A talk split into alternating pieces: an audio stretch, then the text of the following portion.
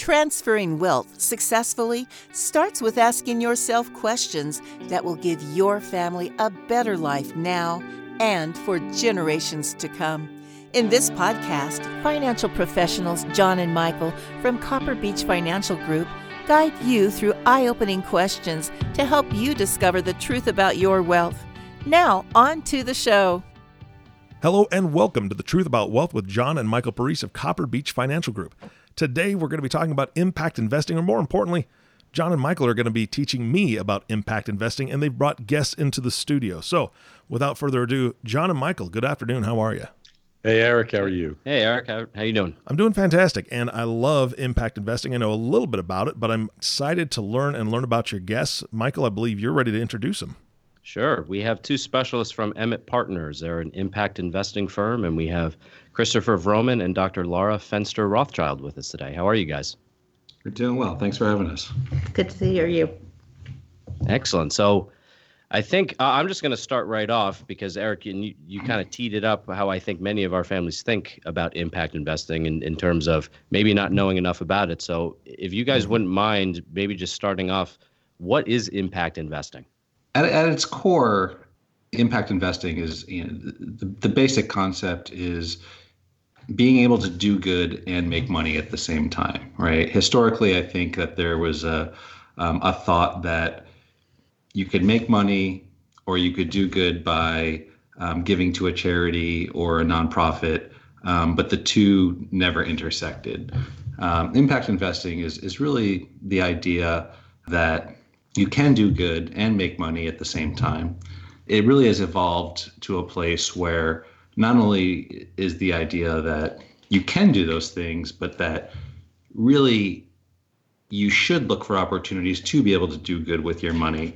Um, you know, the impact investing as an idea was, or as a a um, a term was coined by the Rockefeller Foundation. I believe it was around two thousand eight, um, and, and they were the ones that were really the leaders in this and, and stepped forward and said, "Hey, look, you know, we we don't.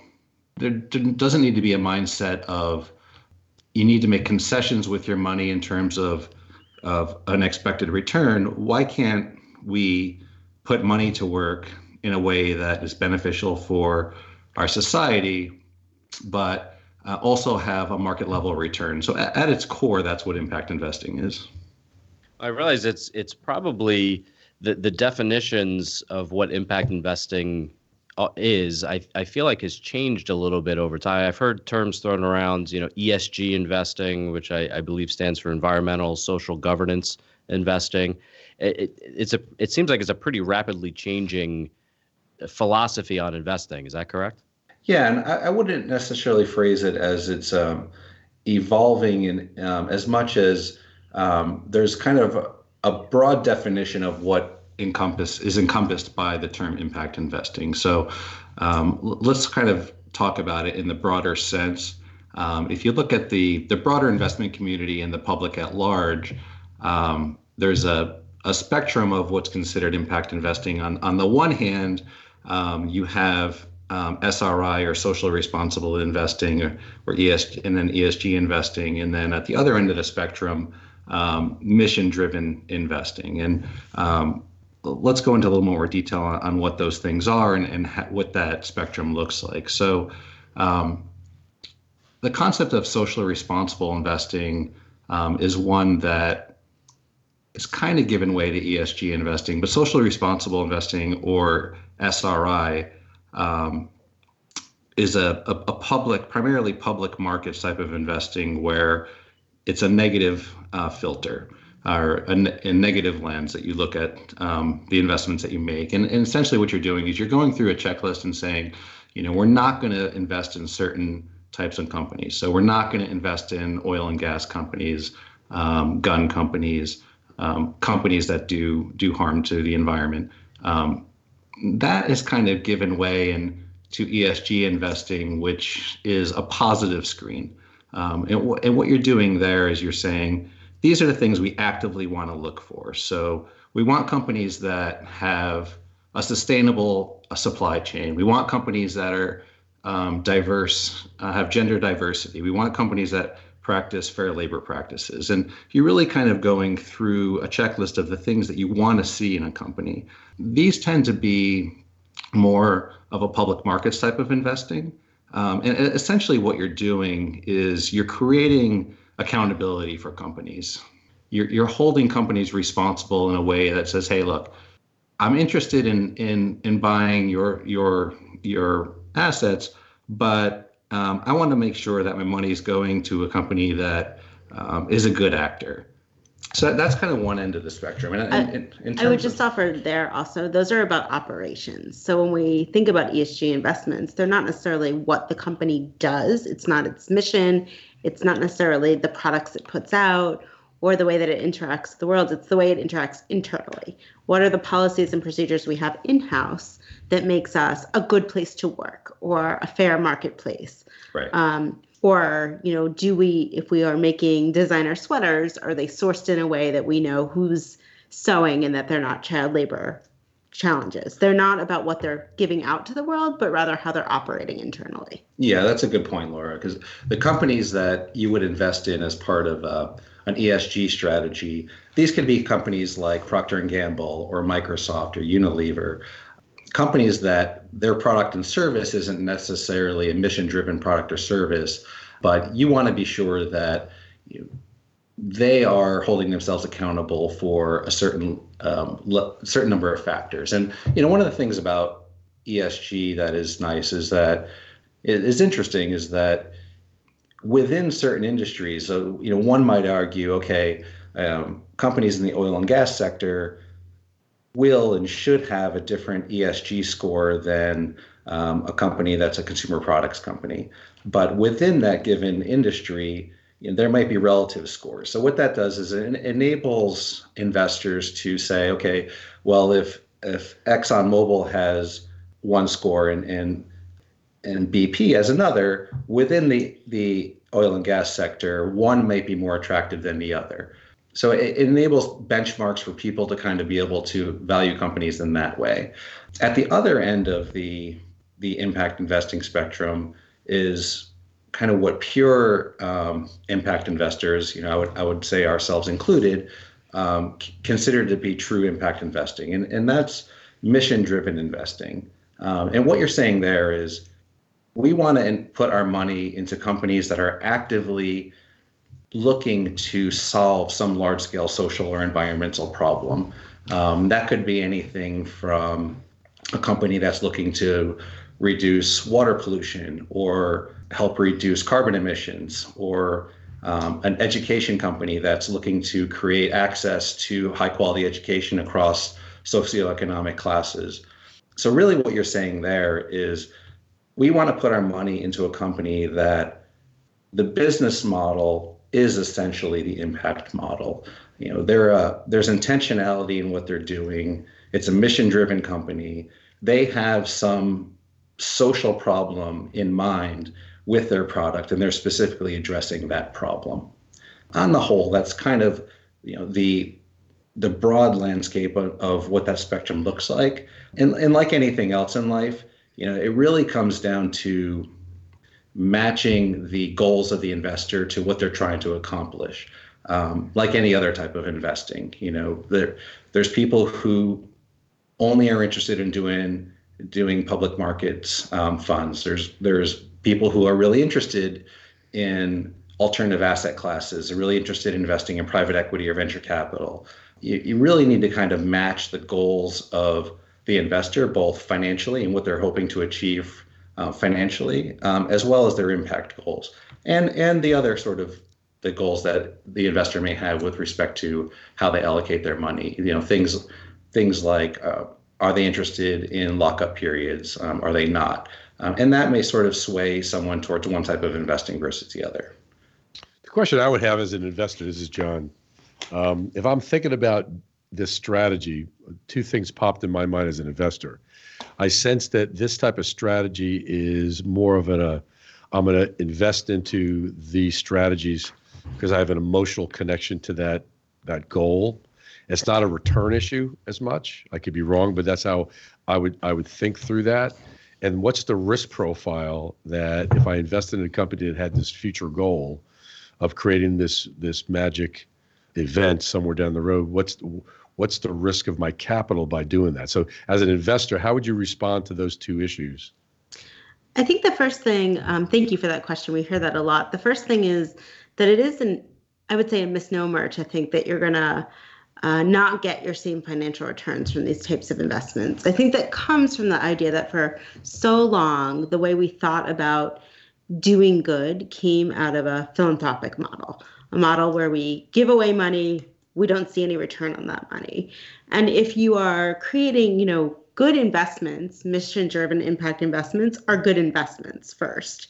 And at the same time, they are making impact. So as their businesses grow and the returns on your investment grow, the impact that they create in the world grows also. It's a one-to-one ratio in that way. And so the decisions around some of those things are about what does this particular fund or what does this particular investment strategy have to offer? It's less linked to the fact that their impact and more linked to whatever the particular avenue of investment is.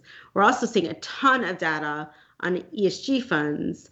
So we'll talk at the other end of the spectrum that the companies that are ha- are ranking higher in the E S G ranks are actually doing better. So it turns out when you diversify boards, when you have different people in power, when you have women and men at the table together, when you're making decisions that think about your employees and think about the products that you're using, that actually your bottom lines go up. And so there's some exciting research at that end. And I'll let Chris talk a little bit more about the mission-driven venture piece. Yeah, I think um, Laura raises a really strong point here, which is there tends to be a misconception within impact investing that there's concessionary returns. And, and that's one thing we really wanted to dispel, is that you shouldn't, impact investing really is seeking market rate returns. And you know, if you look at the data, companies that are considered impact investments have met, in a lot of cases, exceeded the returns of those that are not. And you know, the point that, that Laura raises is a strong one, which is that impact investing really is good investing, right? And, and what do I, what do I mean by that? You know, if you, if you think about investing more broadly, impact or not, you know, investing is really speculation, and the strategy of of of the investment depends on on what your strategy is, right? You might be speculating on the market going up and down. You might be speculating on interest rates going up or down. In a lot of cases, if you're an early stage investor, you're speculating that there's going to be a demand for the product or service that that you are creating. And if you look at impact investing, that demand is kind of in, inherently already present, in that you're creating a solution to a problem that already exists, or you're creating a product or service that will help contribute towards solving that problem that already exists. And then it kind of, so the, the question of whether or not the demand is there kind of goes away. Then it just becomes a question of what are your typical diligence questions that you ask as part of an investment. You know, the, the demand may be there, but then you have to ask, well, is this the right company, or is this the right product or service to address that problem? You know, what's the competitive landscape look like? Is this the right team to bring that that product or service to market? But these are not things that are unique to impact investing. That's just investing in general. To further answer your question, John, I think there is there is some sort of there is a level of marriage between people's objectives, in terms of there may be um, certain causes, or you know, maybe certain people are more interested in education, whereas other people are more interested in the environment, um, and they can seek out funds that that focus in those areas. So there is that does exist, but they shouldn't go into it thinking that there's any concession with respect to the return. Really, these are these are companies that are could exist in any investment portfolio. They just have the the unique aspect of a product or service that addresses some large-scale social issue. Yeah, I, I find that fascinating, to be honest, because and and we've had conversations with a lot of our families, and you, you sort of see this, I don't want to necessarily call it a gap, but I guess you could call it that, between generations of families, where sometimes, and it's not always this case, but many times it's the older generations uh, of the family that maybe have some skepticism as it relates to these types of impact investing options as being able to deliver the same amount of return. And you, you see a little bit more positivity in the younger generations. I'm wondering, do you guys on your end see that as much, or is it, it is there a difference there between between the generations at all? Yeah, for sure. You know, I would say, speaking generally, what, what you tend to see is that the older generation is of the mindset of, I'll make my money how I want to make my money and invest it in any way I can. And then the money that I make, I'll do good by giving that money away to a charity or a nonprofit or some cause that I believe in. Um, but there's not really the the thought that those two can overlap, that you can do good and invest at, and, and make money at the same time.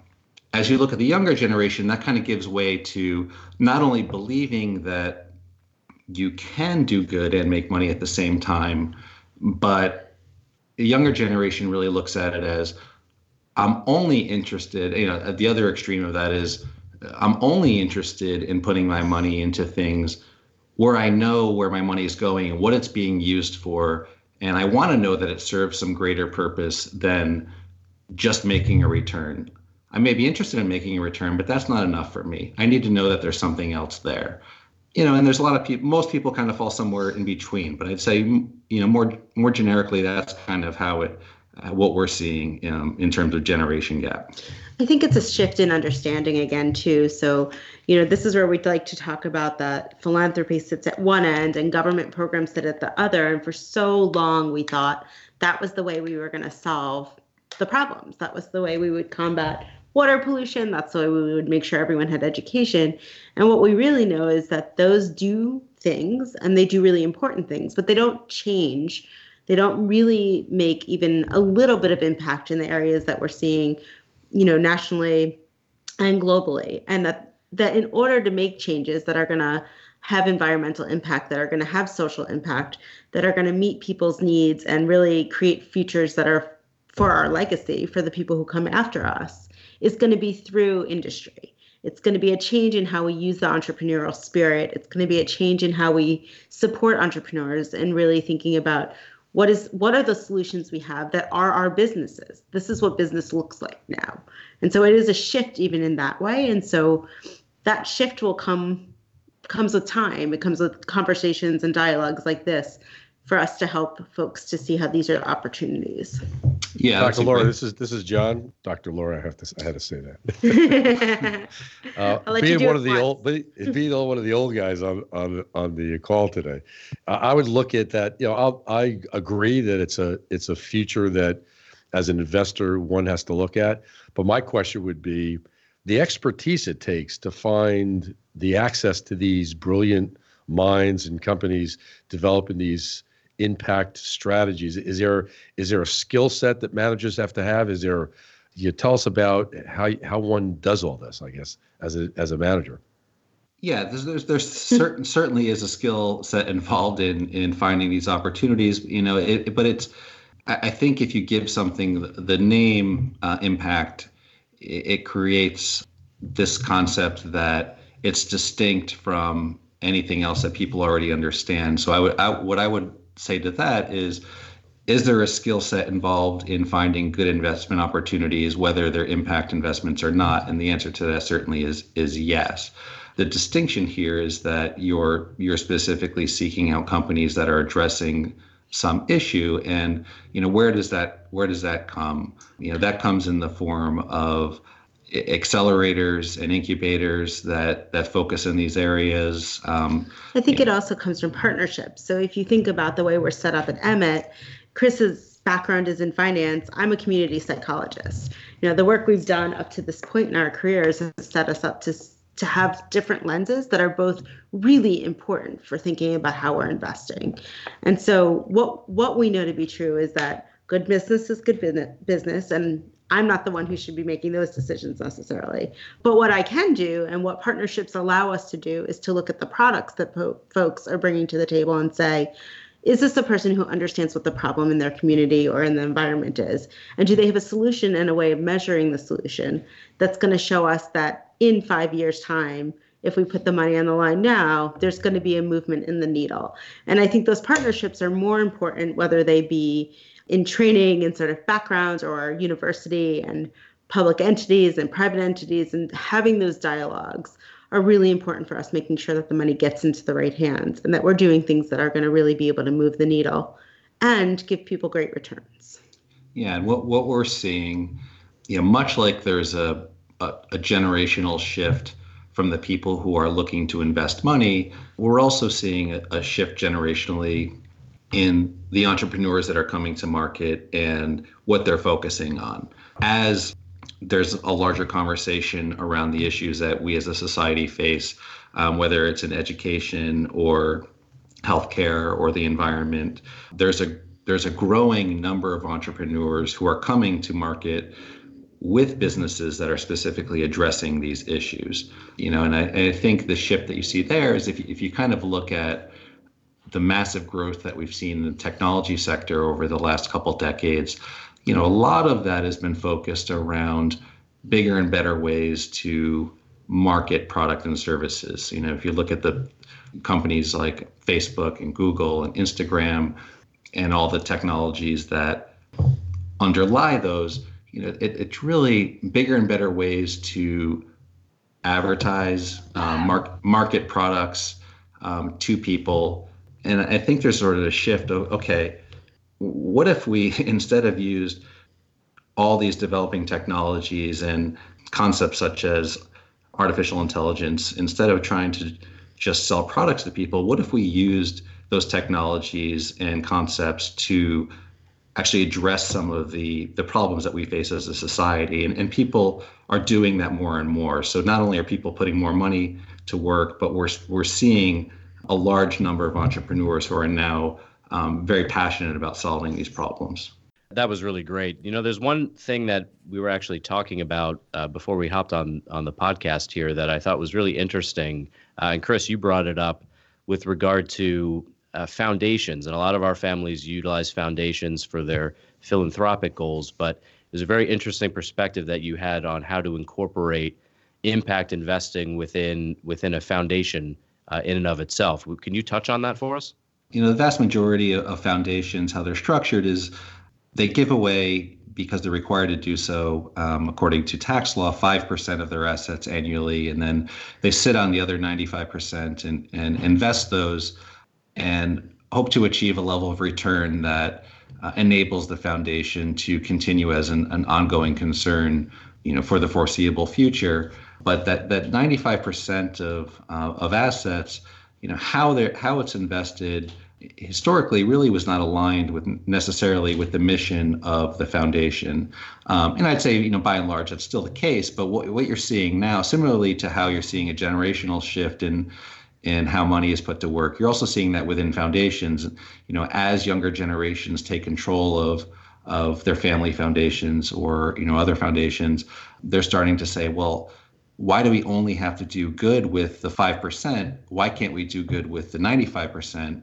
Um, and now they're starting to look for ways to invest those assets in causes that may be more aligned with the, the broader mission of the foundation. Um, and impact investments are, are a great tool for doing that.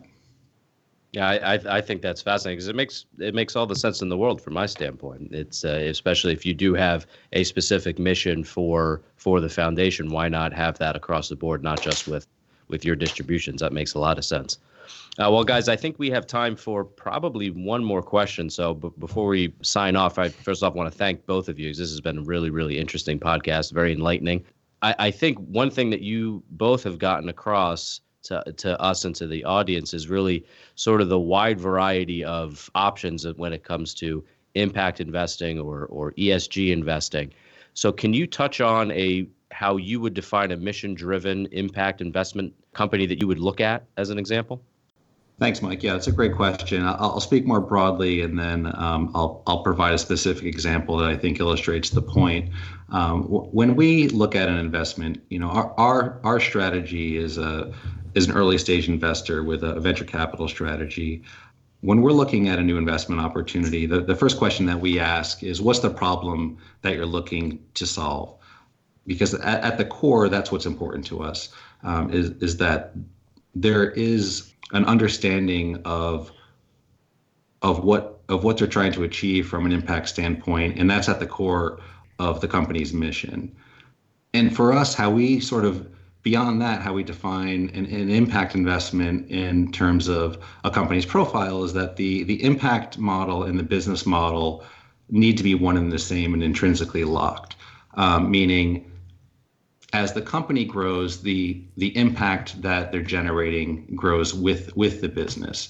And it's impossible to sort of defo- divorce um, the impact from the money that the company is generating. And and why that's important to us is, one, you know, it makes it so that we're we're truly putting money to work in impact companies, um, but it also mitigates downside downstream risk.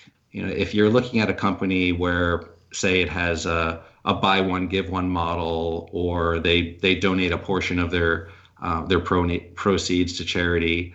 Um, that's not really the core of of what the company does, and it's easy to separate those. And, and why that's important to us is that things don't necessarily always go, go according to plan. Companies hit, you know, financial struggles, or maybe there's a there's a later stage investor that comes in that impact is not really at the core of, of what they're looking to achieve. Um, and and by looking at companies where the two are intrinsically locked, uh, it helps mitigate that risk that the the impact will be separated and, and potentially eliminated from what they're what they're trying to do. So, you know, more generally, that's how we define impact. Um, as, as an example, you know, I'll. I'll discuss one of our portfolio companies, a company called Storm Sensor.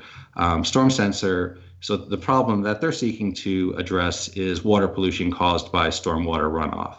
Uh, I'm assuming, you know, vast majority of your listeners don't mu- know, don't know much about stormwater. We certainly didn't before um, looking at, at Storm Sensor, um, but stormwater is the number one cause of water pollution in urban areas.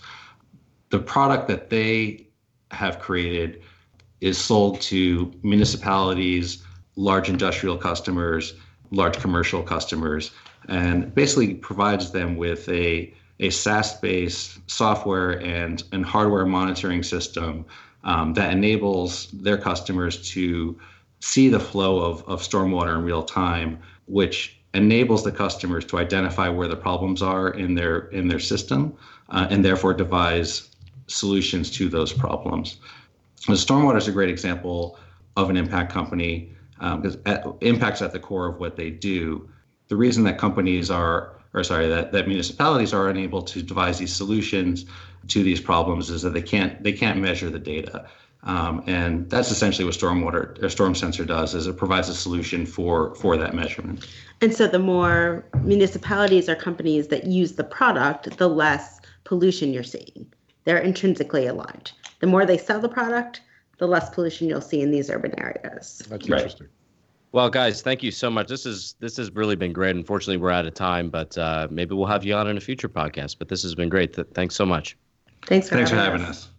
us. I can't agree with you more, Michael. This was fantastic. I like the future because what what I learned from this, or what I perceived from this, is that as people become more aware and the light switch goes on, and they begin to say, you know what, I'm tired of hearing about companies that have human rights violations, and I'm tired of companies that are that are harmful to the environment.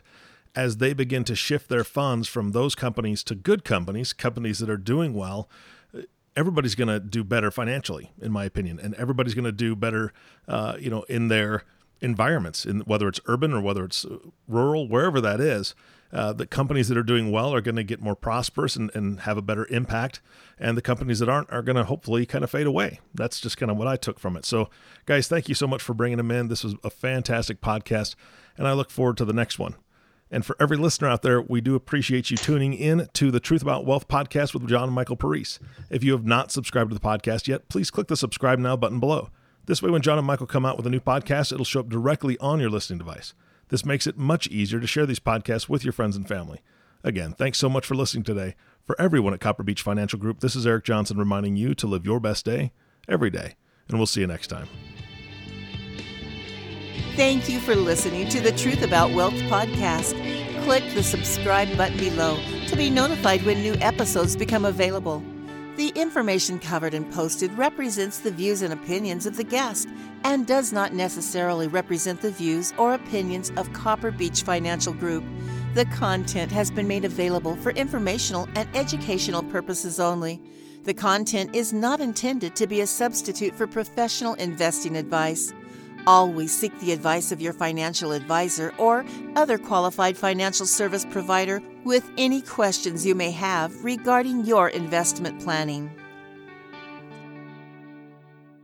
This material is for informational purposes only. Neither A P F S nor its representatives provide tax, legal, or accounting advice.